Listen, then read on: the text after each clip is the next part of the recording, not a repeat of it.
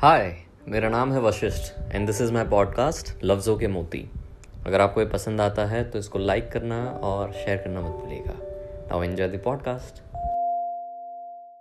ये बात है कुछ दिन पहले की, जब मैं कश्मीर में था, खुद को ढूंढने गया था। खुद को ढूंढा या नहीं वो बात की बात है, पर बहुत सारी कहानियाँ, बहुत सारे किस्से, तेरे मेरे हिस्से ढूंढ के आया। अब जिस गेस्ट हाउस में मैं रुका था, वहाँ पर हर रोज़ रात को एक वाक्या हमेशा होता। खाना वाना खा लिया और फिर गर्मा गर्म गज़लें और गर्मा गर्म यादें, ओहो हमेशा। और फिर मैं सोचूं, यार हर रात ऐसे कोई कैसे जी सकता है? किसी की यादों में ऐसे जीना, वो भी हर रात, how is that even possible? पर फिर कुछ और याद आ गया तो हमने वो सवाल पूछना छोड़ दिया।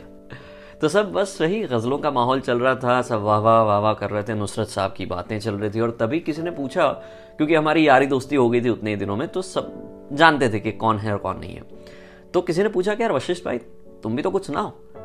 तो बस हमने डायरी के पन्ने, यादों के पन्ने ऐसे ही पलटाए और फिर कुछ सुनाना शुरू किया।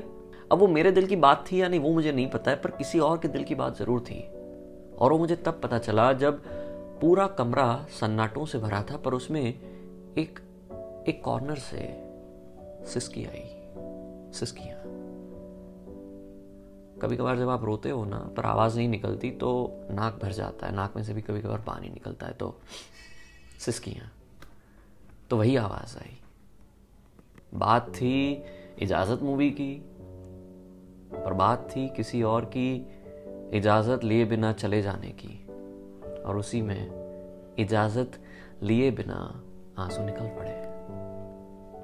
उसने हंसते हुए तोड़ा था हमारा रिश्ता, उसने हंसते हुए तोड़ा था हमारा रिश्ता, हम सभी को ये बताते हुए रो देते हैं, हम सभी को ये बताते हुए रो देते हैं। उसने हंसते हुए तोड़ा था हमारा रिश्ता।